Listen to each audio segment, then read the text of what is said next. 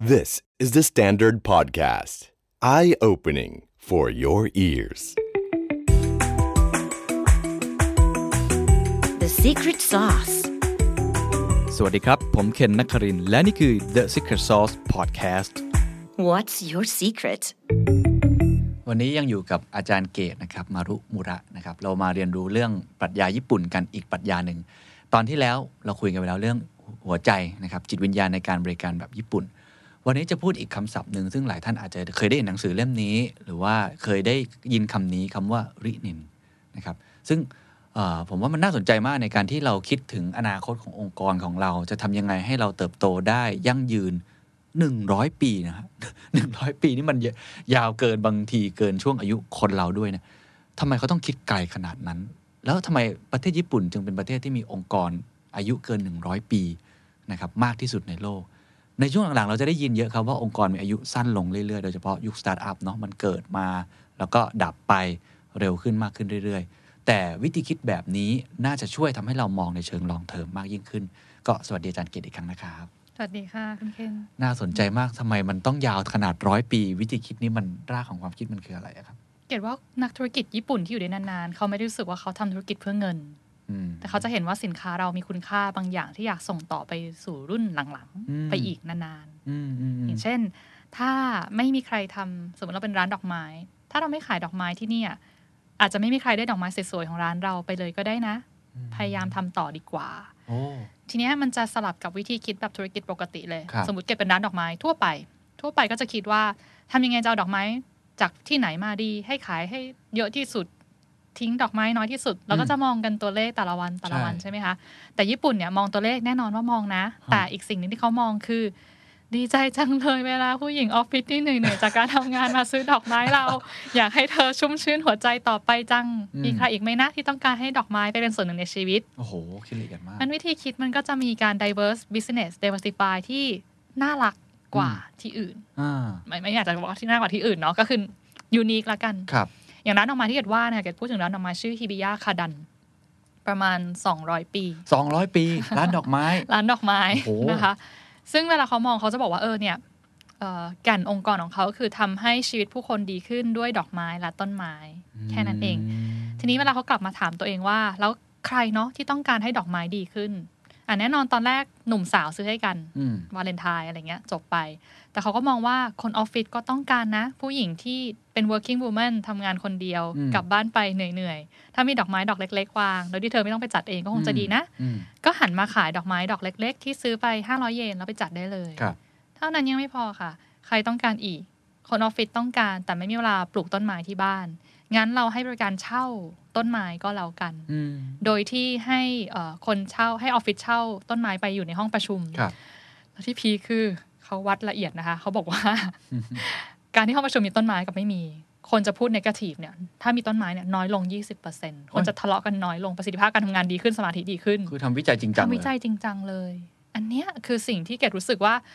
ถ้าพี่เล่นใหญ่ขนาดนี้พี่ไปสุดจริงอืมๆที่ว่าเออดอกไม้ต้นไม้ทำให้คนชีวิตดีขึ้นยังไง เขาจะไม่ได้เห็นแค่ว่าลูกค้ามาซื้อเป็นแม่บ้านปกติก็ครับขายแค่แม่บ้านจบไปอ่าเหมือนเหมือนคิดถึงในแง่เหตุผลของการมีชีวิตอยู่ขององค์กรนั้นเลย ใช่ค่ะใช่ค่ะ ซึ่งมันเป็นเรื่องที่ใหญ่มาก แล้วก็เป็นใช้คำว่า why แล้วกันเนาะทำไมเกิดมาทำไมอะไรแบบนั้นในแง่นั้นเลยฉะนั้นในในเชิง concept ของญี่ปุ่นเนี่ยมันแปลว่าอะไรกันแน่คำว่าริเน็นริเน็นคือปรัชญาธุรกิจ คือสิ่งที่เรายึดมั่น สิ่งที่เราเชื่ออมเหมือนเป็นศีลห้าเหมือนเป็นกฎขององค์กรอ๋อเหรอค่ะคือเป็นอย่างขนาดนั้นเลยเป็นขนาดนั้นเลยแล้วเขาก็สอนกันในมหาวิทยาลัยอะไรอย่างงี้ สอนกันในบริษัทค่ะอ๋อพนักงานญี่ปุ่นเนี่ยจะแปลกจากที่อื่นอย่างหนึ่งคือเกดบอกได้เลยว่าบริษัทไหนก็ตามที่เป็นญี่ปุ่น จะเริ่มงาน ถ้าเราจบใหม่เนาะจะเริ่มงานวันที่หนึ่งเมษายนทุกบริษัทอะเขาเริ่มพร้อมกันทุกประเทศทั้งประเทศค่ะทำไมครับหมายหมายความว่าผมสมัครตรงกลางไม่ได้ มีน้อยมากแต่คุณเคนต้องเป็นคนที่มีประสบการณ์มาก่อน เฮ้ย ผมเพิ่งรู้นะเนี่ย จริงค่ะเหมือนเปิดเทอมด็กจบใหเปิดเทอมแล้วเมษายนจะเป็นช่วงที่คนรักกับเลิกบ่อยสุด เพราะว่าเป็นช่วงของการเปลี่ยนแปลงอันนี้โอเคนอกประเด็นนิดนึงนะ จริงเหรอผมเพิ่งผมเพิ่งทราบว่ามีวัฒนธรรมแบบนี้ด้วยเนาะจริงเพราะอะไรครับ เพราะว่าเขารู้สึกว่าพอรับผ้าขาวเข้ามา รับเด็กจบใหม่เข้ามา เขาก็จะกรูมไปจนจบชีวิตเลยอะค่ะโอ้คืออยู่ยันเกษียณไปเลย เพราะฉะนั้นเขาจะทุ่มเทเวลาประมาณ หนึ่งปีในการฝึกอบรมพนักงานใหม่กลุ่มนี้อืมแล้วพนักงานใหม่ก็จะมีเป็นรุ่น เฮ้ยเรารุ่นเดียวกันเราก็จะซีกันมาก เพราะว่าแบบอบรมมาด้วยกันตลอด เหมือนเหมือนเด็กมหาวิทยาลัยใช่อะไรอย่างงี้ใช่อ่าค่ะใช่ค่ะ ซึ่ซึ่งงอ่าตรงเนี้ยค่ะมันจะทำให้เขาอะสอดแทรกสอนเรื่องรีเนนเรื่องปรัชญาเนี่ยตั้งแต่วันแรกที่ทำงาน อย่างเกดเล่าเรื่องเทปที่แล้วเนาะแล้วเกดเล่าเรื่องการบริการที่สอนพนักงานขัดรองเท้าขัดเอ่อขอโทษขัดห้องน้ำ จอดรถอืมก็เนี่ยสอนตอนเนี้ยค่ะอ๋ออมคือเขาเขาพยายามทำให้เด็กจบใหม่ทุกคนต้องเรียนรู้สิ่งต่างๆ ที่เขาจำเป็นต้องรู้ โดยที่มีริเนนเป็นหนึ่งในนั้น แสดงว่าสอนก่อนที่จะไปสอนเรื่องเทคนิคการขายแสดงว่าพนักงานเรื่อง product ญี่ปุ่นแทบทุกคนค่ะ จะรู้เรื่องนี้อยู่แล้ว ใช่ค่ะ ของอ๋อตัวเองละฮะเอาเอาเป็นองค์กรที่ประสบความสำเร็จก็แล้วกันโอองเคค์กรที่โอเคแข็งแกร่งก็แล้วกันโอเคจะรู้ค่ะอ๋ออมแล้วถ้าเป็น SME เล็ก ๆ ก็อาจจะไม่ได้มีอะไรอย่างนี้ถูกไหมใช่ค่ะ อืม แล้วจริง ๆ มันแปลว่าอะไรกันแน่ครับเรื่องนี้คือมันเหมือนเอาคิดง่ายๆเป็น mission vision ก็ได้ค่ะ โอเคอืมอ่าซึ่งถามว่าเหมือนกับตะวันตกไหม เกดว่าโครงสร้างเหมือนอืมแต่ญี่ปุ่นจะมีความ ไม่ได้นึกถึงกำไรสูงสุดอ่าคือทำไป ไม่ได้กำไรเยอะขนาดนั้น แต่ฉันก็ยังอยากทำนะ เพื่อสังคมเพื่อลูกค้ามันจะ abstract นิดนึงนะคะฮ่าฮ่าฮ่าฮ่าเอ่อยกตัวอย่างเช่นอืมมีร้านขนมร้านหนึ่งชื่อทาเนย่าค่ะครับเขาขายเค้กเป็นเค้กญี่ปุ่นเอ้ยเค้กเยอรมันชื่อปามกูเฮนเค้กวงไม้อ่าเคยเห็นครับอืมที่เป็นวงกลมนะใช่ค่ะเขามาจากความเชื่อว่าวัตถุดิบของเขาอะจะต้องดีต้องออร์แกนิก แต่ไม่มีใครส่งวัตถุดิบดีๆเลย คนปลูกออร์แกนิกค่อยๆ ลดลง ยิ่งพวกข้าวสาลีอะไรพวกเนี้ยเพราะฉะนั้นฉันจะปลูกวัตถุดิบนี้เองอืมเพื่อพิสูจให้คนเห็นว่าข้าวสาลีที่ออร์แกนิกอะมันขายได้จริงนะ จะได้เป็นการคอนวินเกษตรกรโอ้โหให้มาปลูกข้าวสาลีได้ไปสุดจริงสิ่งที่เขาทำคือเขาไปเหมาภูเขาอะค่ะในโซนนั้นเราไปกู้เงินแบงค์ด้วยนะ มาเพื่อจะขอซื้อภูเขาตรงนี้เพื่อจะปลูกข้าวอ่าซึ่งแบงค์ก็บอกบ้าเหรอคุณเป็นบริษัทขนม คุณจะไปปลูกข้าวทำไมอะไรเงี้ยแต่เขาก็บอกไม่ฉันจะทำเพื่อฉันจะบอกคนตรงนี้ อันเนี้ยคือเกดรู้สึกว่ามันเกินคำว่า feasibility study หรือจะแบบทำไม่ทำอืมยังไงอะค่ะอืมแต่มันคือการที่เราอยากจะให้สิ่งดี ๆ อย่างเงี้ยมันอยู่ต่ออ่าพอมันดูแอบสแตรกเนี่ยเลยอยากทำให้มันดูเข้าใจง่ายมากขึ้นสำหรับค่ะคุณผู้ฟังนะอืมอะไรใช่อะไรไม่ใช่ ปรัชญาที่ใช่ไม่ใช่อะอะไรค่ไม่ใช่หรือใช่ริเนนอันไหนไม่ใช่ริเนนบางเช่นอืมคิดถึงกำไรสูงสุดอย่างเดียวอย่างเงี้ยอ่าอืมนั้นไม่น่าจะใช่ถ้าผมฟังนะค่ะเออหรือการคิดถึงระยะยาวเป็นหลัก คิดถึงเหตุผลองค์กรเป็นหลัก อะไรแบบนี้มันมีอะไรที่พอที่จะเป็นเช็คลิสต์อะไรอย่างงี้ได้ a ไหม must คือการสร้างคุณค่าให้กับคนอื่นโอ้คนอื่นคือลูกค้าคู่ค้าสังคมโอ้จริงเหรอฮะแต่ไม่ใช่เพื่อตัวเอง จะไม่มีการบอกว่าบริษัทฉันจะโตพันล้าน จะเป็นระดับหนึ่งอะไรอัอนย่างดับงี้หนึ่งมันคือเพื่อตัวเอง แต่รีเนนที่ดีก็คือการที่เราสร้างคุณค่าให้กับใคร บางบริษัทรีเนนง่ายมาก คือฉันจะเป็นบริษัทที่ดีจบไม่ได้เทอะไรเลยอ่าแต่เขาอะตั้งใจทำตรงนั้นจริง ๆ ว่าฉันจะเป็นบริษัทที่ดี อืมเอ่ออันนั้นคืออมัสข้อหนึ่งนะคะ ก็คือครับสร้างคุณค่าข้อกับที่สังคมกับใครก็ได้ใครสิ่งก็แวได้ดล้อมอะไรนะที่ไม่ใช่ซึ่งแค่เพื่อตัวเองซึ่งจริงๆอันนี้ถ้าเกิดมองในโลกของตะวันตกเนี่ยค่ะมันก็เหมือนกับธุรกิจที่กึ่งกึ่งๆนะ social enterprise หรือว่าอืมเป็นลักษณะแบบ stakeholder capitalism อะคือการคิดถึง stakeholder ไม่ได้คิดถึง shareholder อย่างเดียวอืมอืถูกไหมฮะค่ะอ๋อโอเค อันนี้อันที่หนึ่งอามาสค่ะอันที่สองคือทำจริง ๆ อย่าเอาเป็นฝาแปะผนัง แปะฝาผนังโอเคหลายองค์กรที่ไปเจอไปคุยองค์กรไทยอะไรผู้บริหารบางคนก็แกก็จะถามเออเป็นยังไงอ่านลิเนนเขาบอกโอ้ดีมากชอบมากเลยลิเนนคุณมีไหมมีคืออะไร เออก็จำไม่ได้อะไรเงี้ยมันจะไม่มีประโยชน์เลยถ้าไม่เอามาใช้สอนพนักงาน สอนหรือในการรับพนักงานนะคะอ๋อโอเคอืมสองอย่างนี้สองอย่างนี้ใช่ไหมค่ะครับอะแล้วทำไมต้องร้อยปีอะครับ จริงๆอะคำว่าร้อยปีมันเป็นผลลัพธ์มากกว่าอ๋อจากการโอเคที่เรามีปรัชญาธุรกิจที่ชัดเจนอืมนะคะ ถ้าเรามีชัดเจนเรารู้ว่าเราทำธุรกิจเพื่ออะไร ดีกับทุกสเต็กโฮเดอร์เราก็จะอยู่ได้ร้อยปีอืมค่ะอืมแล้วอะไรที่ไม่ใช่บ้างครับ ไม่ใช่ก็ สมมุติว่าองค์กรอาไทยทั่ว ๆ ไปอืมใช่ไหมก็ก็อาจจะทำธุรกิจเพื่อทำให้เรามีรายได้เข้ามาอืมอืมอืมเราอยากจะเหมือนกับอาจจะไม่ได้คิดเพื่อสังคมอะไรก็ทำเพื่อเติบโตค่ะห รืออื่นๆเนี่ยมันอืมมันมีอะไรที่ เกตว่ามันไม่มีถูกไม่มีผิด เพราะมันคือปรัชญา มันคือความเชื่อ แต่ถ้าเป็นความเชื่อที่ไม่ใช่มาจากความเชื่อเรา ผู้บริหารหรือผู้ก่อตั้ง อันนั้นอาจจะไม่ใช่ปรัชญาที่ดีอืมมันเหมือนเราพยายามจะเล่นละครเป็นใครก็ไม่รู้อะค่ะ เพราะฉะนั้นปรัชญาที่ดีก็คือปรัชญาที่สะท้อน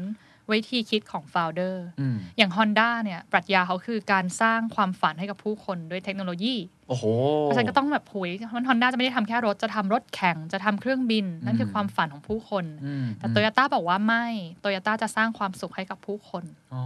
เนี่ยก็แล้วจะแต่คนต่างกันก็จะไม่เหมือนกันอ่าอ่าก็แล้วแต่คนไป แต่ต้องมาจากตัว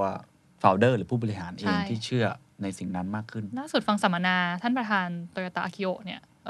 ผู้บริหารคนปัจจุบันก็บอกว่าเขาจะ industrialize happiness อืมคือทำความสุขเป็นแบบอุตสาหกรรม ก็เป็นบอกโรงงานผลิตความสุขเออเลยนะคือแบบโคตรโตโยต้ามากอะไรเงี้ยอะซึ่งอะฮอนด้าจะไม่พูดอย่างนี้ฮอนด้าจะเป็นแบบ passion ความสุขความสนุก creative เนี่ยซึ่งก็ไม่ผิดก็แล้วแต่จะคไม่นผิดไปก็แล้วแต่อ่าซึ่งมันจะสะท้อนไปที่การเลือกคนด้วยอ๋อเพราะฉะนั้นพนักงานโตโยต้าอันนี้เมืองไทยเกดไม่ทราบนะคะ แต่อ่าญี่ปุ่นเนี่ยพนักงานโตโยต้าก็จะเป็นแนวแบบ formal นิดนึงอ่าอ่าใส่สูทแบบอ่าจริงจังอะไรเงี้ยอ่าอ่าฮอนด้าก็จะเป็นแนวแบบย้อมผมได้เฮลเฮลก็จะบอกเออคนละ nature คนละ character เลยอ่าโอเค แล้วถ้าเกิดเราอยากจะสร้างค่ะเนี่ยแนวคิดปรัชญาริเน็นให้เกิดขึ้นอืมในองค์กรในเกิดในตัวพวกเราเนี่ยอืมสร้างยังไงดีครับ อันดับแรกตอบได้หรือเปล่าว่าเราทำธุรกิจไปเพื่ออะไรอืมหรือคุณค่าของธุรกิจเราคืออะไรอืมก็ถามตัวเองง่าย ๆ ถ้า วันนี้ไม่มีธุรกิจเราอยู่อืมใครจะคิดถึงเรายังไงบ้างอืม ถ้าไม่มี The Standard อยู่อืมเกิดอะไรขึ้นอืมอืมอันเนี้ยมันจะทำให้เราเริ่มเห็นคุณค่า ถ้าเราสั่งสมอะไรดีๆมาระดับหนึ่งอะค่ะครับมันก็จะบอกได้แหละว่าหูยถ้า The Standard ไม่อยู่เนาะเราจะไม่มีการรายการดีๆฟังเลยอืมอืมอืไม่มีความรู้ดีๆฟังเลยอืมก็จะเริ่มกลับมาเห็นแล้วว่าเออคุณค่าของเราคืออะไรอืมซึ่งสิ่งนี้ไม่ว่าองค์กรคุณจะอายุเท่าไหร่อืมจะเพิ่งเริ่มต้นตั้งไข่หรือว่าอยู่มาค่ะนาน เรากลับมานั่งทบทวนสิ่งนี้กันได้ค่ะมาช่วยกันคิด แล้วมีมีหลักการไหมครับ ในการช่วยคิดไอ้ why ผมว่ามันคือ why ที่ที่สำคัญแหละ มันมีส สมมุติว่า boardroom ฟังแล้วแล้วก็อืมอยากจะลองกลับมาทบทวนค่ะผมเพราะผมเชื่อว่าไอ้วิธีคิดอันเนี้ยต้องเหมือนกับก็ต้องปรับเปลี่ยนไปตามยุคสมัยเหมือนกันนะค่ะถ้าเกิดมันเปลี่ยนโลกมันเปลี่ยนอืมบางที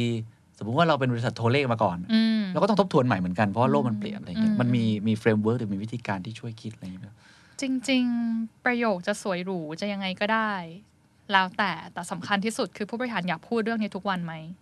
เพราะมันจะเป็นสิ่งที่เราจะมาบอกคนในองค์กรเราทุกวันนะคะอืมทุกอาทิตย์อะค่ะอืมคุณแฮปปี้กับประโยคนี้แล้วยังพูดเราคล่องปากไหมพูดแล้วยังรู้สึกตื่นเต้นที่จะเล่าหรือเปล่าอืมอืมถ้าใช่เอาเลยค่ะ ไม่อืมผิดไม่ถูกอืมอืมอืมงั้นก็ต้องลองกลับไปทบทวนดูค่ะอืมขออนุญาตเป็นหนูทดลองแล้วกันฮะค่ะไอ้อย่างของผมอะอืมเออพอฟังแล้ว เออผมคิดตั้งแต่วันแรกเลยไม่น่าเชื่ออมตอนนั้นไม่รู้จักคำว่าริเนนเลยนะฮะแต่เราก็นั่งเขียนว่าเราเกิดมาทำไมอืม ทำไมสังคมไทยต้องมีเดอะ s t นดาร์ดเกิดขึ้นค่ะแต่เราตั้งที่ผมตั้งตอนนั้นนะ อันนี้แชร์กับคุณผู้ฟังคือเราตั้งเพราะว่าเรากลัวเราแพ้เข้าใจไหมเหมือนว่าเราการแข่งขันมันสูงมาก ถ้าเราเกิดมาแล้วเราไม่มี why อืมที่มันแข็งแรงหรือ purpose อืมหรือเหตุผลของการเกิดมาที่ดีพออะอืผมว่าคนไม่สนใจเราแน่อืมในตอนนั้นค่ะก็ก็เลยเกิดขึ้นมา ซึ่งซึ่งก็ยังมีแบบเดิมเพราะเมื่อกี้พออาจันเกียรติพูดว่าเอ่อทำยังไงให้ ผมยังพูดซ้ำๆเดิมไม่เบื่อเนี่ยก็ยังโชคดียังไม่เบื่อฮะวายของคุณเคนของดของเราก็คือ standard เราอยากเป็นสำนักข่าวที่สร้างการเปลี่ยนแปลงให้อืมสังคมเชิงบวกอืมสร้าง Impact อืมผ่านเนี่ยคอนเทนต์ที่เราทำผ่านพอดแคสต์อาจจะเปลี่ยนชีวิตคนเล็ก ๆ ก็ได้ แค่ฟังเราแล้วก็เขาไปทำอะไรให้ดีขึ้นอืมหรือถ้ามีโอกาสทำให้ธุรกิจของบางคนพัฒนาขึ้นอืมทำให้ประเทศเข้าใจกันมากขึ้นอืมไม่ว่าจะมุมไหนเนี่ย อันนี้เราก็ก็เลยตั้งมา เพราะฉะนั้นเราก็เลยพยายามนำเสนอข่าวที่ มันสร้างความเข้าใจไม่ทำให้คนขัดแย้งก็ก็เป็นจุดเริ่มต้นครับ อันนี้พอได้ไหม ดีค่ะ ถ้าเป็นเกรดสมมติเกรดจะดูประโยคนี้ว่า work ไม่ work เกดจะถามว่าทำไมต้องมีคำว่าเชิงบวกคุณเคนอื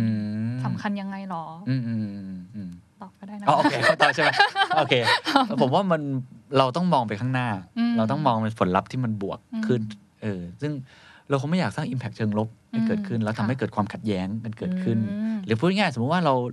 อันนี้ส่วนตัวนะผมไม่ได้บอกว่าคนอื่นผิดอืมหรือถูกนะครับ เช่นเราไม่เชื่อว่าเอิ่มการที่เรานำเสนอข่าวใบ้หวยอืมันจะดีต่อสังคม แต่แน่นอนมันอาจจะเป็นฟังก์ชันหนึ่งผมเข้าใจได้อืมแต่เราไม่เชื่ออย่างนั้นอืมพอเราไม่เชื่ออย่างนั้นเรารู้สึกว่าเรานำเสนอข่าวที่มันเป็นเชิงโครงสร้างอืมสาระมากกว่าอืมก็เลยเป็นมุมมองที่ว่า ถ้าอย่างนั้นก็จะบอกลูกทีมว่าไม่ว่าเราจะทำอะไรเนี่ยอืมให้คิดเสมอว่าสิ่งที่เราสื่อสารออกไปเนี่ยอืมมันดีกับสังคมไหมค่ะถ้ามันไม่ดีอืมมันเกิดเชิงลบอืม เราเลือกที่จะไม่ทำดีกว่าอืมก็ก็เป็นการสู้กับอืมภายในตัวเองด้วยเวลาตัดสินใจอะไรอืมก็ประมาณนี้ครับซึ่งตรงนี้เป็นประเด็นที่ดีมากแล้วสำคัญมาก คือเวลาที่ใครแต่งประโยคมาค่ะเกดก็จะถามว่าทำไมใช้คำว่าเปลี่ยนแปลงอืมทำไมใช้คำว่าเชิงบวกอืมเพื่อดูว่าเขา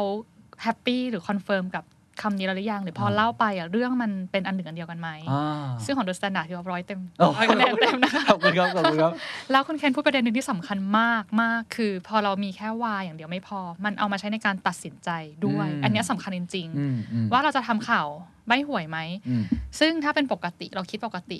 โห engagement มันต้องอ่าสูงถูกมากถูกแน่เลยใช่ครับลงเหอะใช่ประกาศอะไรอย่างเงี้ยค่ะแต่ถ้าเรากลับมาทบทวนรีเนนเราเนาะว่าเราจะเป็นสื่อที่สร้างการเปลี่ยนแปลงในเชิงบวก เปลี่ยนแปลงยังบวกยังอืมถ้าใช่ต้ก็องตรวจสอบตลอทำดต้องเช็คตลอดอะค่ะอืมไม่อย่างนั้นมันจะเป็นเหมือนรีเนนติดฝาผนังเหมือนเดิมอ๋อโอเคอะตอนนี้อย่างนั้นย้อนกลับมาเราเริ่มสร้างแล้วอืมสร้างตั้งขึ้นมา หรืออาจจะมา reinvent ทบทวนกันใหม่ค่ะขึ้นมากระบวนการต่อจากนั้นองค์กรควรทำอะไรต่อครับ กับไอตัวรีเนี่ยเอามา implement เหรอฮะหรือค่ะเอามาสร้างเป็น core value หรือวัฒนธรรมองค์กรหรือต่อยอดยังไงครับ เอามาสร้างเป็นวัฒนธรรมองค์กรอืมค่ะอืมเออของญี่ปุ่นเนี่ยก็จะเน้นเหมือนเป็นโรงเรียนเลยค่ะเหรอฮะบริษัทที่แข็งแกร่งมาก ๆ คือ morning meeting สมมติ แล้วแต่บริษัทเนาะอาทิตย์ละครั้ง เดือนละครั้ง เขาจะมานั่งทบทวนว่า เอาล่ะชาว Standard ทุกคนเข้าแถวเป็นวงกลมโอเคเอ่อริเน็นของเราคือการสร้างการเปลี่ยนแปลงในเชิงบวกคุณไปสร้างการเปลี่ยนแปลงเชิงบวกใครบ้าง ประกาศอะไรเงี้ยโอ้จริงเหรอฮะจริง แบ่งเป็นกลุ่มยังไม่เคยอทำครับยังไม่เคยทำขนาดนั้น เออ อันเนี้ยสำคัญมากอ่าฮะที่มันจะทำให้พนักงานไม่งั้นพนักงานท่องได้ค่ะอ๋อว่าเราจะเป็นสื่อที่สร้างการเปลี่ยนแปลงอะแกก็ท่องได้ละอืมแต่ถามว่าแกเป็นชาว The Standard หรือยังอืมนั้นเราต้องกลับมาดูว่าวันเนี้ย content ที่เราเขียนเปลี่ยนแปลงไหมอะไรคือคำว่าเปลี่ยนแปลง แล้วความสนุกขององค์กรญี่ปุ่นเวลาเขาสอนคือสมมติพนักงานเข้ามาใหม่เนาะทีมงานก็จะบอกอะไปเขียนเรียงความเรื่องการเปลี่ยนแปลงมาคำว่าเปลี่ยนแปลงในนิยามของคุณคืออะไรตายแล้ว แล้วก็จะมีเจ้านายแมเนเจอร์ตรวจโอ้จริงเหรอฮะจริงโอ้ละเอียดมากที่เลยที่เข้มก็จะเป็นประมาณนั้นจริงๆ ซึ่งเกดก็เป็นนะแบบสมมติจุฬาคือเสาหลักแห่งแผ่นดิน เราก็จะท่องได้ใช่ไหมแต่พอมีใครถามเราเสาหลักคืออะไร มันจะมีโมเมนต์แบบอึ้งนิดนึงอะแล้วเราไม่เคยกลับไปคิดมาก่อนอืมอันนี้คือการกระตุกให้พนักงานคิดว่าจริง ๆคำเนี้ยขององค์กรอะสำหรับคุณอะคือคำว่าอะไร มันไม่มีผิดไม่มีถูกเพราะมันคือปรัชญาไงอ่าคะถูกมันแล้วแต่ถูกมุมมองของแต่ละคนฮะทีเนี้ยการกระทำของคุณสะท้อนปรัชญานั้นหรือเปล่า เข้าใจละเพราะฉะนั้นคุณเคนต้องไปบอกชาว The Standard ทุกอาทิตย์ต่อจากนี้เราก็จะมีกิจกรรมใหม่นะคะว่า วันนี้คุณเปลี่ยนแปลงใครในเชิงบวกอ่าเข้าใจเป็นยังไงแล้วหรือคือยังเอาสิ่งที่อยู่บนกระดาษใช่เอามาลงมือทำจริงใช่และถามเขาว่ามันใช่เป็นยังไงบ้าง มันถึงจะมีชีวิตใช่ค่ะอ๋อโอเคย้ำบ่อยๆหรือถ้าเกิดเจอสมมติเราเขียนข่าวชิ้นไหนที่มันดีมากๆ เราจะมาแชร์กันว่าเอออันเนี้ยมันเป็นความ The Standard ยังไงอ๋ออมเออ ดีมากเลย มัซึ่นงเกิดถึงบอกว่าเออมันเหมือนโรงเรียนนะอ่าก็คือปรัชญาเหมือนเวลาที่โสเครติสอริสโตเติลสอนปรัชญาครับมันก็จะไม่มีตำรา แต่มันก็อ่ามมานั่งถกกันนะคะโอเคว่าเป็นยังไง แล้วมันมีข้อควรระวังในการใช้สิ่งเหล่านี้ไหมครับ มีอืม side effect ไหมหรือว่ามีผลข้างเคียงที่องค์กรญี่ปุ่นเขาเขาต้องระมัดระวัง เกดว่าเราต้องยึดมั่นมากพอ อันเนี้ยสำคัญที่สุด มันจะมี ความยั่วยวนเยอะมากเลยอะคืออะไรครับเดี๋ยวเล่าให้ฟังอย่างเหล้าบวยเจ้าหนึ่งที่ใหญ่ที่สุดในญี่ปุ่นชื่อโชยะอ่าโชยะเนี่ยเป็นบริษัทร้อยปีเหมือนกันโอ้จริขางยเหรอเหล้าฮะบวยเพิ่งรู้นะคะอ่าแต่เคยทานครับเคยทานนึกออกขเลวยครับเขียวๆอะไรอย่างเงี้ยซึ่งโชยะเนี่ยเกิดมาจากการที่เขาจะเป็นเหล้าบวยที่ใช้บวยมีคุณภาพ แล้วก็ไม่ใส่สารกันบูดสารปรุงแต่งสารแต่งกรดโอเคที่มันจะมีรสเปรี้ยวครับๆแต่ยุค สมมติทำธุรกิจมาได้ 20 ปีอะเจ้าอื่นเรียนแบบเหล้าบวยหมดเลยอืมแล้วโชยะเป็นเจ้าแรกที่แบบบุกว่าจะเอาบวยใส่ไปในเหล้านะ ตอนแรกรัฐบาลญี่ปุ่นไม่ยอมอืมบอกว่าเหล้าสาเกไม่ได้อืมแต่โชยะก็ไฟท์จนได้อะเจ้าอื่นก็ทำตามบ้าง ทีนี้เจ้าอื่นใช้บวยถูกๆ ใช้สารแต่งกลิ่นรสให้มันเปรี้ยวให้มันกัดเพราะเขาไม่มีริเนนอ่าเขาจะมีลิเดนของเขาอะไรเงี้ยให้เราบวยคนถูกๆได้กินอะไรเงี้ยก็แล้วแต่เขาอะนะคะ แต่ว่า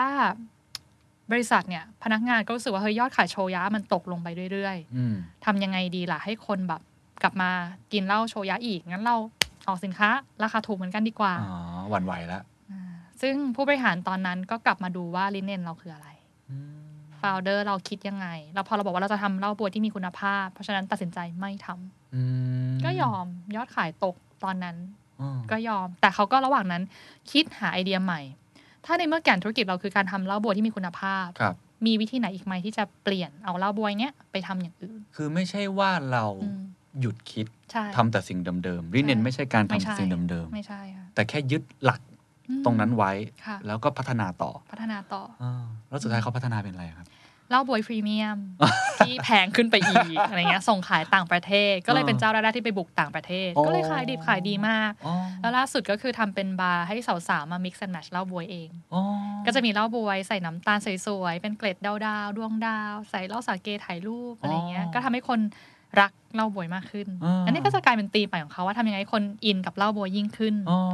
อย่างบ้านเราบางทีเรากิฟต์อัพนะแบบ เอ้ยข้าวหมักเชยแล้วไม่มีใครกินไม่ทำแต่ญี่ปุ่นไม่ญี่ปุ่นจะมีความไฟท์ว่าทำยังไงอะให้คนกลับมาชอบอันนี้ต่ออืมอจะเล่ายังไงดีจะสื่อสารยังไงดี อืมอืมอืมตรงเนี้ยที่น่าสนใจเพราะผมรู้สึกว่าเราองค์กรไทยเองอายุเกินร้อยปีอะมีไม่ได้เยอะมากค่ะถูกไหมครับซึ่งหลายครั้งก็อาจจะเป็นเพราะว่าความสามารถในการแข่งขันอะไร แต่อีกอย่างหนึ่งก็คือ เราอาจจะไม่ได้ยึดมั่นในตัวปรัชญานี้อืมแล้วพัฒนาต่อดีพอ มันก็เลยหรือถึงขั้นป็ที่ว่าเราไม่ได้เห็นคุณค่าเลยอะอ่าจสริมงมติเก็บเป็นโรงงานน้ำปลา อาม่าแก่แล้วอ่าเหนื่อยแล้วใช่ลูกใช่หลานอยากทำอย่างอื่น อันอ้วปิดไปจบถูก แต่ถ้าเป็นญี่ปุ่นโรงงานซีอิ๊วบางทีหกร้อยปีนะคือเขาจะรู้สึกว่ารสชาติเนี่ยมันเป็นรสชาติดั้งเดิมที่มันไม่สามารถหามาได้อีกอืมแล้วถ้าคนญี่ปุ่นหันไปทานเกลือทานซอสหมด แล้วใครอะจะรักษาอาการกินแบบญี่ปุ่นแบบนี้ไว้ ซึ่งมันอ่าดีต่อสุขภาพนะ เพราะมันครับคือของหมัก ก็ต้องพยายามทำต่อ แล้วทำยังไงให้เขาเห็นคุณค่าในสิ่งนั้นแล้วสืบทอดต่อ เกดว่าคนทำผู้บริหารรุ่นปัจจุบันนะคะต้องทุ่มเทกับสินค้าตัวเองนะ ไม่ใช่เราขายสินค้าอะไรก็ได้อะเราจะมาหารีเนนนะแต่คือเราอินกับสินค้าเนี้ยที่เราทำเราเห็นคุณค่ามันหรือยัง แล้วเราพัฒนามันไปมากพอแล้วหรือยัง อืมอืมเพราะฉะนั้นไอ้สิ่งเหล่านี้มันไม่ใช่ว่าแบบขายกิจการก็จบไม่ค่ะมาคนญี่ปุ่นจะคิดอีกแบบที่ดีแบบว่าเขายอมว่าขายให้ได้น้อยๆ แต่นานๆ ดีกว่าขายให้ได้เยอะๆ แต่หวือหวาอ๋อเก็บฟังคนญี่ปุ่นพูดเยอะมากเหรอฮะคือ ขายให้คน หนึ่งคนซื้อเราร้อยครั้ง ดีกว่าขายให้คนร้อยคนมาซื้อเราแค่ครั้งเดียว โอ้โหคมมากอืมอืมขนลุกเลยอืมทำไมเขาถึงเชื่อวิธีคิดนี้ มันคือ trust อะค่ะ คนที่กลับมาซื้อเราร้อยครั้งคือเขาไว้ใจเรา มันภาษาการตลาดคือ brand loyalty ครับครับซึ่งมันสร้างยากมาก ใช่ แต่ขณะเดียวกันคู่แข่งก็ทำยากเช่นเดียวกัน ถูก และถ้าเราทำได้คู่แข่งทำไม่ได้ คุณกินตลาดยาวเลยนะอืมอืมอืมคนก็จะบอกแต่แบรนด์เนี้ยเออใช้แบรนด์นี้เหอะเขาไว้ใจได้เขาไว้ใจได้ลูกหลานก็ใช้กันต่อบอกต่อครับอืมครับ ในในเชิงธุรกิจเนี่ยที่มันก็ต้องวัดรายได้เนาะค่ะวัดตัวเลขหลายๆครั้งมันก็อาจจะมีวิกฤตเข้ามาเนี่ยอืมโควิดอืมเดี๋ยวเกิดสมมติญี่ปุ่นคงมีแผ่นดินไหวอืมหรือว่าดิจิ t a ล disruption อืมอะไรเกิดขึ้นเนี่ยอืมเราจะ balance ยังไงระหว่างไอ้ปรัชญาที่เรารักษาเอาไว้กับ ภัยคุกคามเข้ามา บางครั้งมันก็เราก็อยากรักษารินินนะ แต่ว่าไม่ไหวแล้วเราขาดทุนติดต่อกันมาสองสามปีแล้วอะมันเขามีวิธีคิดยังไงฮะอาจารย์เก๋เขาบอกถ้าคุณขาดทุนเราผู้บริหารไม่ดี อย่าไปโทษเดี๋ยวโทษนิดนึงอันนั้นเก๋ไม่ได้พูดนะคะ อาจารย์เก๋พูดนะคะโอเคอย่าไปโทษอินดัสทรีอย่าไปโทษคนอื่น ให้กลับมาโทษตัวเองอืมเอ่อวันก่อนอยากจะไปคุยกับกลุ่มผู้นักลงทุน ก็เลยนั่งดูบริษัทญี่ปุ่น บริษัทไหนเนาะที่เขาเติบโตในตลาดหุ้นสูงขึ้นเรื่อยครับๆปรากฏว่าเจอซูเปอร์มาร์เก็ตสองเจ้าฮะยอดขายกับกำไรเติบโตติดต่อกัน 31 ปี ไม่เคยตกเลย ไม่เคยตกเลยอืมแล้วเกดเองอยู่ญี่ปุ่นก็ดูว่า อย่างหลาย ๆ เจ้าที่มันตกไปไดเอปิดไปจัสโก้ลดกิจการลง แต่อีสองเจ้าเนี้ยทำอะไรเนาะให้เขาอืมเขาอยู่มาได้แบบเพิ่มขึ้น 30 กว่าปี เพราะจริงๆ industry ก็เปลี่ยนเหมือนกันเปลี่ยนเหมือนกันไม่ใช่ว่าเขาแบบ คนอื่นแบบโตไปพร้อมกันแต่มีคนอื่นตายไประหว่างทาง ใช่ค่ะ อย่างเจ้าหนึ่งชื่อ Yaoko Yaoko เนี่ยเอ่อก็อยู่ในจังหวัดแถวไซตามะค่ะครับนอกเมืองหน่อย แต่สิ่งที่เขาทำคือเขาอยาก support คนที่ทำอาหารอืมเพราะฉะนั้นเขาก็จะมี corner ชื่อว่า Cooking Meal Support ก็จะเหมือนอารมณ์ concierge ประจำโรงแรมอ่าคุณมีอะไรทำอาหารอันไหนไม่เป็นมา เดี๋ยวฉันสอนให้ ในซูเปอร์มาร์เก็ตเนี่ยเหรอในซูเปอร์มาร์เก็ตตายละแล้วก็จะมีการคิดสูตร แจกสูตร แล้วขอโทษพนักงาน concierge เนี่ยเป็นพาร์ทไทม์นะ ไม่ได้เป็นพนักงานประจำนะโอ้แต่เขาว่าเออก็จ้างคนที่เป็นแม่บ้าน แล้วอยากจะช่วยให้คนอื่นอะทำอาหารเป็นมาครับแล้วกลายมาว่าช่วงโควิด คือที่ญี่ปุ่นเขาเจอเขาเป็นอย่างหนึ่งเขาเขาต้องทำอาหารเพราะมันถูกกว่านะคะอืมแล้วช่วงโควิดเนี่ยพนักงานผู้ชายไป work from home เนาะออกไปทำงานบางทีไม่ได้ครับก็มาถามแม่ๆเหล่านี้ทำอาหารยังไง ก็ยอดขายก็ไม่ตกก็ค่อย ๆ เพิ่มไปเรื่อยอืมๆแล้วเขาก็จะมีการจัด shelf ตลอดเวลาว่าจัดแพ็คแบบไหนดี คนมักจะทำอาหารแบบไหนแล้วเทรนด์อะไรกำลังมาอืมคือปรับตัวเสมอ แต่ฉันจะเป็นคนที่ support คนทำอาหาร ยังเป็น vision ที่ตั้งที่ไว้ชัดคอ value ที่ชัดตั้งอ๋อชัดอยู่ ส่วนอีกเจ้าหนึ่งชื่อโอเคซูเปอร์มาร์เก็ตฮะโอเคเจ้านี้เนี่ย理念แหมอย่าหาว่าเราวิจารณ์เขาเนาะเขาก็จะ理念เรียบง่ายมากเลย low price high quality โคตรอเมริกันเลย ใช่ไหมคะ ก็จะแบบเออไม่ค่อยแบบเก๋ไม่ได้เลยเนาะแบบอันไม่ได้ไม่เหมือน The Standard แล้วไม่ได้อะไรอย่างเงี้ยอ่าเออแต่เขาก็ทำอย่างจริงๆคือเขาแบบทำทุกอย่างเพื่อลดต้นทุน โดยที่ไม่ได้คอม p r o m i s e กับคุณ i t y ลูกค้านะอืมพิซซ่าที่นี่ก็อร่อยมากใช้ชีสดีมาก แต่ราคาไม่แพงอืมเราไปตัดคอร์สอื่นๆเช่น ที่นี่จะไม่มีตู้เย็น ไม่มีตู้แช่ จะขายแค่โยเกิร์ตไม่ขาย จะขายแค่แบบ เครื่องดื่มปกติเท่านั้นในอุณหภูมิปกติเท่านั้นเพราะว่าตายละเออเราเลือกแค่เจ้าเด็ดๆเท่านั้นเพราะว่าจะลดคอสอ๋อหรือแล้วอันหนึ่งที่มันเก๋มากคือเขามีบัตรที่ชื่อว่า honest card ซื่อสัตย์คืออะไรฮะบัตรซื่อสัตย์คือ บัตรที่บอกว่าสมมติแครอทตอนนี้ราคาขึ้นนิดนึง แต่อาทิตย์หน้าคาดว่าราคาจะลง ถ้าคุณไม่รีบใช้ไม่ต้องไปซื้อแครอทตอนนี้นะ เฮ้ย มีอย่างนี้ด้วยเหรอฮะ หรือตอนนี้ grapefruit พันธุ์ที่เราเอาเข้ามาได้มาจากแอฟริกาใต้มันจะเปรี้ยวนิดนึงนะ โอ้แต่เดือนหน้าตายละฟลอริดาจะมาจะหวานกว่านี้ โอ้ละแต่ถ้าเอียดมากเปรี้ยวแล้วคุณกินไม่ได้ก็ให้กินกับน้ำผึ้งจะอร่อยขึ้นอะไรเงี้ยโอ้โหนี่ดูเซ็กซี่ขึ้นมาเลยจากเมื่อกี้ปรัชญาไม่ค่อยเซ็กซี่ ปรัชญาธรรมดาใช่ไหมคะ อ่า แต่เขา implement จริง ๆ ซึ่งสิ่งที่อยากจะบอกคือว่า ถามว่ายอดขายตกทำยังไงเราจะยังไงกับปรัชญา แต่กลายเป็นว่าปรัชญาเนี่ยมันทำให้เขากล้าเปลี่ยนอืม คือปรัชญาเราจะบอกเราจะ high quality แต่ high quality ใน 20 ปีที่แล้วไม่กัเหมือนกันตอนเนี้ยไม่เหมือนกัน เพราะฉะนั้นเราต้องเปลี่ยนอ่าอ่าอ่าอ่าในทางกลับกันถ้าเราดูแค่ธุรกิจตัวเลขอะค่ะ เกิครัดบอะไรขึ้น เฮ้ย เจ้าเนี้ยทำ discount supermarket แล้วประสบความสำเร็จเรียนแบบทำตามอืมอืมอืมสุดท้ายคุณทำสู้เขาไม่ได้อะอืมเพราะมันไม่ใช่ตัวคุณคุณไม่ได้อิน เรื่องอืมลดราคา คุณก็อืมแพ้เขาอยู่ดีอืมอืมอืมเพราะฉะนั้นฟังดูเหมือนนี่เป็นเป็นแก่นอืมเป็นแก่นที่ต้องยึดไว้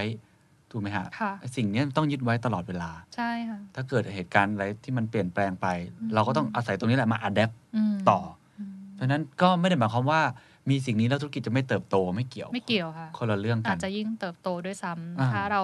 เข้าใจแก่นของเราดีพอครับ ซึ่งแก่นตัวนี้เนี่ย ถ้ากลายเป็นองค์ความรู้ได้ มันจะเป็น core competency ของบริษัทยังไงฮะคือบริษัทญี่ปุ่น อย่างที่เกดเล่าเรื่องร้านดอกไม้200 ปีเมื่อกี้นี้เนาะ เขาจะไม่โตไปนอกอุตสาหกรรมอืมส่วนใหญ่เวลาเราได้เงินเยอะๆค่ะ เราจะทำอะไร ลงทุนอสังหาถูกบ้าง ไปลงทุนธุรกิจอื่น ธุรกิจถูก healthcare กำลังมาเราไป healthcare บ้างถูกแต่ร้านดอกไม้จะไม่ขยับไปตรงนั้น ร้านดอกไม้จะอยู่ที่ดอกไม้อืมแต่ปรับกับสิ่งแวดล้อมที่เปลี่ยนแปลงไป เช่นจัดคลาสสอนผู้สูงอายุเรื่องการจัดดอกไม้อืมแต่เขาจะไม่ทิ้งรากเดิมของเขาอืมซึ่งพอเขาสั่งสมโน้ตฮาวตัวนี้มาเยอะในระดับหนึ่งปั๊บอะค่ะ มันจะทำให้เขาอะรู้ดีกว่าคนอื่น อืมแล้วไม่มีใครสามารถเอาชนะเขาได้อืมอืมอืมอืมอืมอืมน่าสนใจมากครับ แสดงว่าเขาจะไม่ทำอย่างอื่นที่นอกเหนือ คือเอาอย่างนี้ดีกว่าที่เหลือมาร้อยปีปัจจุบันเนี้ยก็มีเจ้าอื่นทำอย่างอื่นแหละแต่มันไปไม่รอด แล้วเงินทุนหมดล้มละลายไปอ๋อสุดท้ายเหลือแค่เจ้าที่ตั้งอกตั้งใจทำแค่ตรงเนี้ยค่ะ เราอยู่ได้อ่าทำตรงนี้คือไม่ใช่ทำสินค้าเดิมตลอดเข้าใจร้อยครับปีนะอืมแต่ปรับ ปรับอืมไปเรื่อยแล้วส่วนใหญ่องค์กรญี่ปุ่นเนี่ยจะเป็นพวกแบบเขาเรียกอะไร holding company conglomerate เนี่ยจะไม่ค่อยมีผมค่ะเข้าใจถูกไหมๆค่ะคือองค์กรไทยเนี่ยเป็นเรื่องปกติ ฝรั่งอืมเป็นเรื่องปกติอืมพอพูดชื่อมาเราจะงงว่าเขาทำอะไรกันแน่ เพราะเขาทำทุกอย่างเลยอืมเดี๋ยวเขาไปทำมาสังหา เดี๋ยวมาทำสมมติอาจจะเป็นเทรดเดอร์ค่ะแล้วไปคือลงทุน คือเขาจะแบบเหมือนกับ diversify ในมุมของเขาอืมอืม ทำให้ตัวเองสามารถที่จะมีรายได้ที่เติบโต ตอบแทนนักลงทุนที่หลากหลายมากขึ้น ซึ่งก็ไม่ใช่ไม่ได้ไม่ได้วิธีที่ผิดนะไม่ใช่ผิด ญี่ปุ่นแบบนั้นก็มีพวกไซบัตสึเก่า มิตซุยอ๋ออ่าอะไรพวกเนี้มิตซู Mitsui บิมีเหมืชิอนกันมีมีค่ะอ่ามีมีแต่ว่าถ้าเป็นริเนียนเขาจะคิดอีกแบบหนึ่งถูกไหมครับมันจะฟังดูย้อนแย้งไหมนะ จริง ๆ พวกไซบัตสึก็มีรีเนนในองค์กรในบริษัทของเขาไปเองอะนะคะอ่าอย่างบริษัทที่สร้างตึกก็จะสร้างตึกเพื่อให้คนมีชีวิตที่ดีขึ้นอะไรเงี้ยอ่าเขาก็มีมีแหละอ่ ก็มีทุกองค์กร โอเค แต่แค่ว่า strategy อาจจะต่าง โอเคนั่นเองเข้าใจ ซึ่งบางทีมันอาจจะเป็นที่ไอตัวปรัชญาเขามันค่ะความหมายมันกว้างก็ได้ใช่มันเพิ่มความสุขอาจจะไม่ใช่แค่ความสุขผ่านดอกไม้อย่างเดียวอืมอาจจะเป็นอย่างนั้นก็ได้ค่ะก็แล้วแต่ตัวธุรกิจไปอืมเออแต่นี่ถ้ามองมองอีกมุมหนึ่งเนี่ยเอิ่มทำไมองค์กรญี่ปุ่นก็ถึงมีอายุยืนอืมได้ขนาดนั้น อันนั้นนอนมีหนึ่งมีมีริเนนค่ะแล้วก็มีอีกฟังก็คือมีคนที่เห็นคุณค่าค่ะแล้วก็ซึ่งผมชอบมากเลยกับการที่แบบ สิ่งนี้ถ้ามันหายไปอะอืมเวลาที่สะสมมามันไม่มีใครสามารถแทนได้อืมเขาก็จะซึมซับไว้อืมมันมีปัจจัยอื่นอีกไหมครับ ที่ทำให้เขามันอืมเติบโตได้ขนาดนี้ สมมุติเราจะมาปรับอืมใช้ อาจจะไม่ต้องขั้นเราจะเป็นร้อยปีกันนะฮะแต่ว่าอย่างน้อยเราเราเราก็อยากให้มันมีอยู่ค่ะเนาะอะไรอย่างเงี้ย ซึ่งอืผมว่ามันยากนะในในองค์กรยุคปัจจุบันที่พอมันเจอ disruption อืมเข้ามาบางทีมันไปต่อไม่ไหวจริงๆอะอืมเราก็ต้องอืมอืมล้มหายตายจากไป ญี่ปุ่นเขาทำได้ไง เก๋คิดว่าเป็นนักเรียนรู้อืมคือรู้ในสิ่งที่ตัวเองรู้กับเรียนรู้จากสิ่งแวดล้อมที่เปลี่ยนแปลงไปแล้วกล้าอืมเปลี่ยนตัวเองอืมก็จริงๆเป็นเบสิกของการปรับอะค่ะแต่ทีเนี้ยญี่ปุ่นเขาจะเรียนรู้โน้ตฮาวให้ลึกขึ้นเรื่อยๆ อย่างมีบริษัทหนึ่งทำแพ c เกจจิ้งอ่าซึ่งมันโดน disrupt ง่ายมากเลยถูอะกยิ่งปริ้นกล่องอะไรเงี้ใช่ยแต่เขาทำปริ้นกล่องยาโดยเฉพาะค่ะยาเนี่ยครับกล่องยาโดยเฉพาะ market share 90%ในญี่ปุ่นโอ้โหแล้วทำมาร้อยปี สิ่งที่เขาทำคือเขาสั่งสมโน้ตฮาวว่ายาแต่ละชนิดต้องเขียนยังไงกฎหมายเป็นยังไงบ้างคอยอัปเดตความรู้ตัวเองว่ากฎหมายเปลี่ยนไปยังไง มันทำให้บริษัทยาเจ้าอื่นอะไม่กล้าไปขอที่อื่นให้ดีไซน์ให้เลย เพราะอาจจะผิดกฎหมายก็ได้อ๋อแต่ต้องไว้ใจเจ้านี้เท่านั้นอ่าอ่าอ่าหรืออีกบริษัทหนึ่งชื่อว่ามิโดริอันเซนครับอันนี้เป็นบริษัทที่ทำเดิมทำรองเท้าสำหรับคนงานเหมือง เวลาที่มีหินตกใส่เท้าจะได้ไม่เจ็บเป็นรองเท้าเพื่อความปลอดภัยเป็น safety shoes ครับ แต่เขาก็ไม่หยุดพัฒนาตัวเองอะค่ะเขาก็พัฒนารองเท้าที่มันดีขึ้นเรื่อยๆ ดีขึ้นเรื่อยๆ จนตอนเนี้ยรถเข็นถ้าเข็นทับรองเท้าอะรถเข็นจะกระเด้งออก คือรองได้ด้วยเหรอรองเท้ามันแข็งแกร่งขนาดนั้น แล้วเขาก็หันไปทำอะคนอยากได้รองเท้ามีเยอะแล้วงั้นคนอยากได้อะไรอีกอยากได้หมวกนิรภัย อยากได้เชือก กลายเป็นว่าทุกอย่างที่เกี่ยวกับความปลอดภัยอะบริษัทเนี้ยทำหมดอืมอืมเข้าใจแล้วเขาก็จะเก่งเรื่องความปลอดภัยอ่าอันนี้คือการที่เราไม่ได้ยึดติดกับแค่รองเท้าอะค่ะอ่าแต่เราอ่าปรับตัวเองเราดูว่ามันมีนิดอะไรอย่างอื่นอีกบ้างที่มันอ่าปรับไปได้ แล้วก็ใส่จุดแข็งที่ตัวเองมีต่อยอดไปเรื่อยๆใช่ค่ะอ่าถ้ามองอีกมุมหนึ่งแหละครับ ผมไม่แน่ใจนะว่าในญี่ปุ่นมีเรื่องขององค์กรใหญ่ๆที่อยู่มานานแล้วเนี่ยมาเก็ตใช้เยอะมันผูกขาดหรือเปล่านะฮะแต่เราก็เห็นในในสภาพสังคมที่เกิดขึ้นในค่ะปัจจุบันที่ ใหญ่ขึ้นตัวใหญ่ขึ้นอืมก็จะไปเทคโอเวอร์คนอื่น จะไปถือหุ้นคนอื่นขึ้นมาเนี่ยอืมเท่าที่ฟังริเนนเหมือนเหมือนกับว่า มันก็จะดูขัดแย้งกับปรัชญาถ้าเกิดเขาทำแบบนั้น เพราะว่าเขาทำเพื่อคนอื่นใช่ไหมไม่ได้ทำเพื่อคนเองสร้างคุณค่าให้คนอือื่นมมันมีเหตุการณ์แบบนี้เกิดขึ้นในญี่ปุ่น ซื้อกิจการมน้ยแไหนเหรอคะหรือว่าการแบบผูกขาด การที่องค์กรมันใหญ่มากจนมันคนอื่นแข่งขันกับเขาไม่ได้รายย่อยมีค่ะอะไรอย่างเงี้ย มีแต่เขาจะเรียกว่าการเติบโตแบบ only one อ๋อ ไม่ซ้ำใครอ๋ออย่างอะไหล่หลาย ๆ เจ้า เคียวเซรามูราตะ เป็นพวกอะไหล่อิเล็กทรอนิกส์อะค่ะ ในพวกชิปในพวกคอม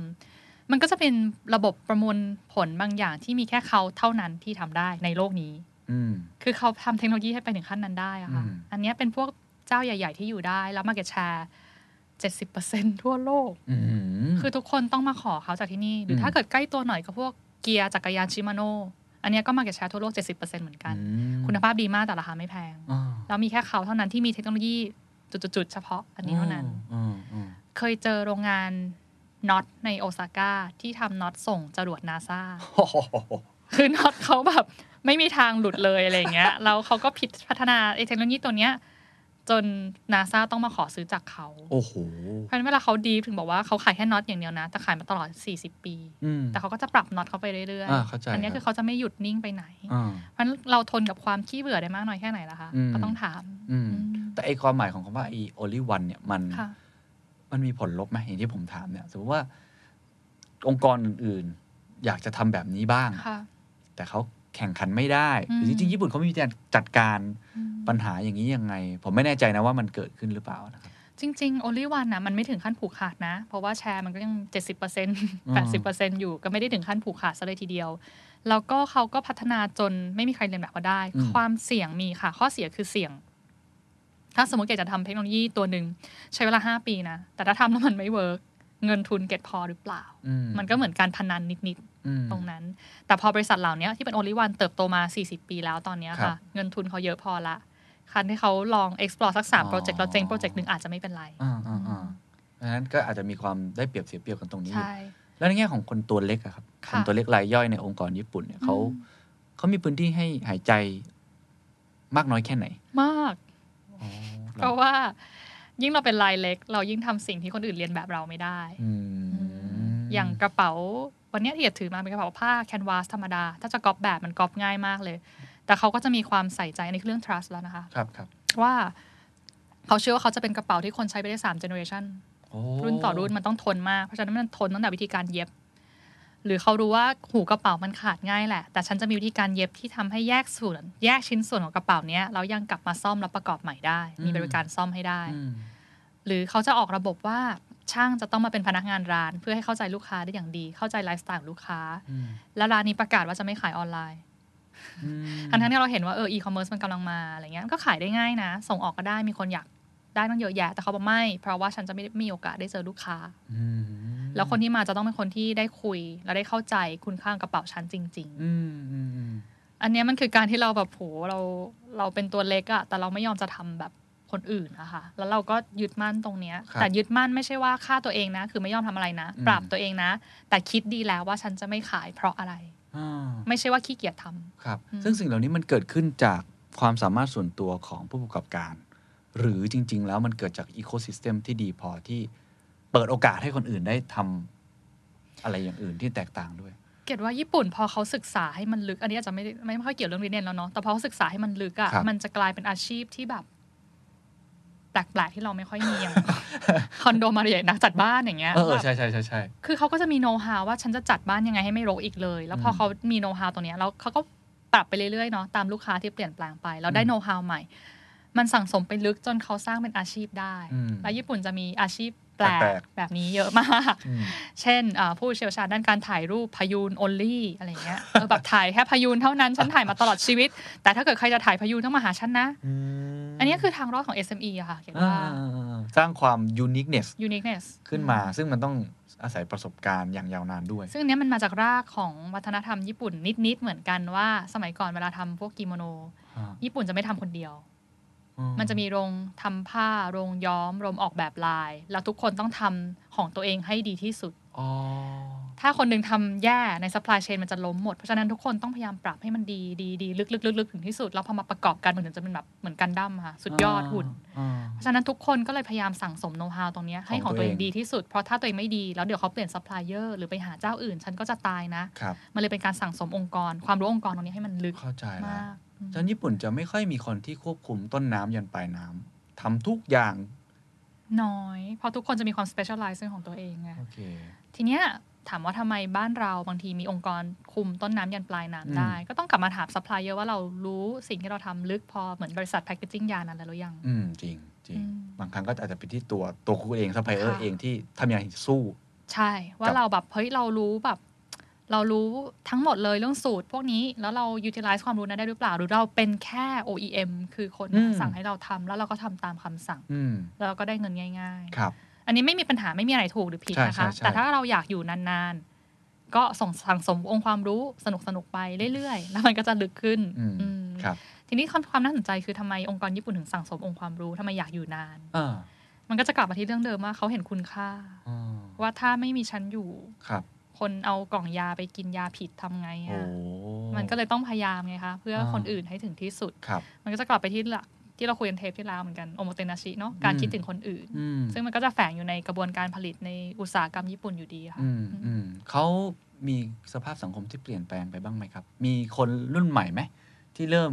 ไม่ได้คิดถึงวินินแล้วมีเยอะแะอยากเปลี่ยนมีเร็วมีมีสตาใช่ร์ไหมทอัพอะไรอย่างเงี้ยก็จะมีๆอ่า เยอะว่าอยากโตเร็วๆอะไรเงี้ยค่ะ ก็มีแต่เราก็วัดกันเป็นสิบปีเนาะอ่าก็ดูละกันว่าสิบปีเป็นยังไงอ่าเป็นเป็นนางร้ายเลย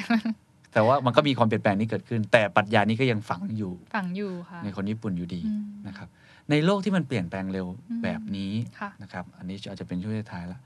ให้อาจารย์เกียรติลองให้คำแนะนำนิดนึงว่าใครๆก็อยากเติบโตเร็วอืมใครๆก็อยากไปข้างหน้าเร็วอืมๆอยากที่จะขยายกิจการไปหลาย ๆ อย่างอืม ริเนนมันจะเข้ามา ผมไม่แน่ใจว่ามันจะเป็นอุปสรรคไหมนะอืมทำให้เราค้านโลกหรือเปล่าว่าเฮ้ยอืมอยู่อะไรเนี่ยอืมอยู่มาคิดร้อยปี ตอนนี้เขา 10x กันอะไรอย่างเงี้ย เราจะ balance ตรงนี้ยังไงอาจารย์เชื่อว่ามันจะปรับใช้กับชีวิตในสังคมปัจจุบันยังได้อยู่ใช่ไหมครับ แล้วมันจะทำยังไงให้เราจะเอาสิ่งนี้มาใช้กับตัวเองได้ครับ ตัวเองคือผู้ประกอบการอะผู้ประกอบการธุรกิจแล้วกันเอะอืมการ diversify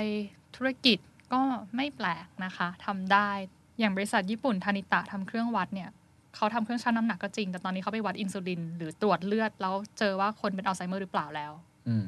คือเขาก็กระโดดไปทำเครื่องวัดเครื่องเจาะเลือดอย่างอื่น แต่มันยังกลับมาที่รากเดิมคือ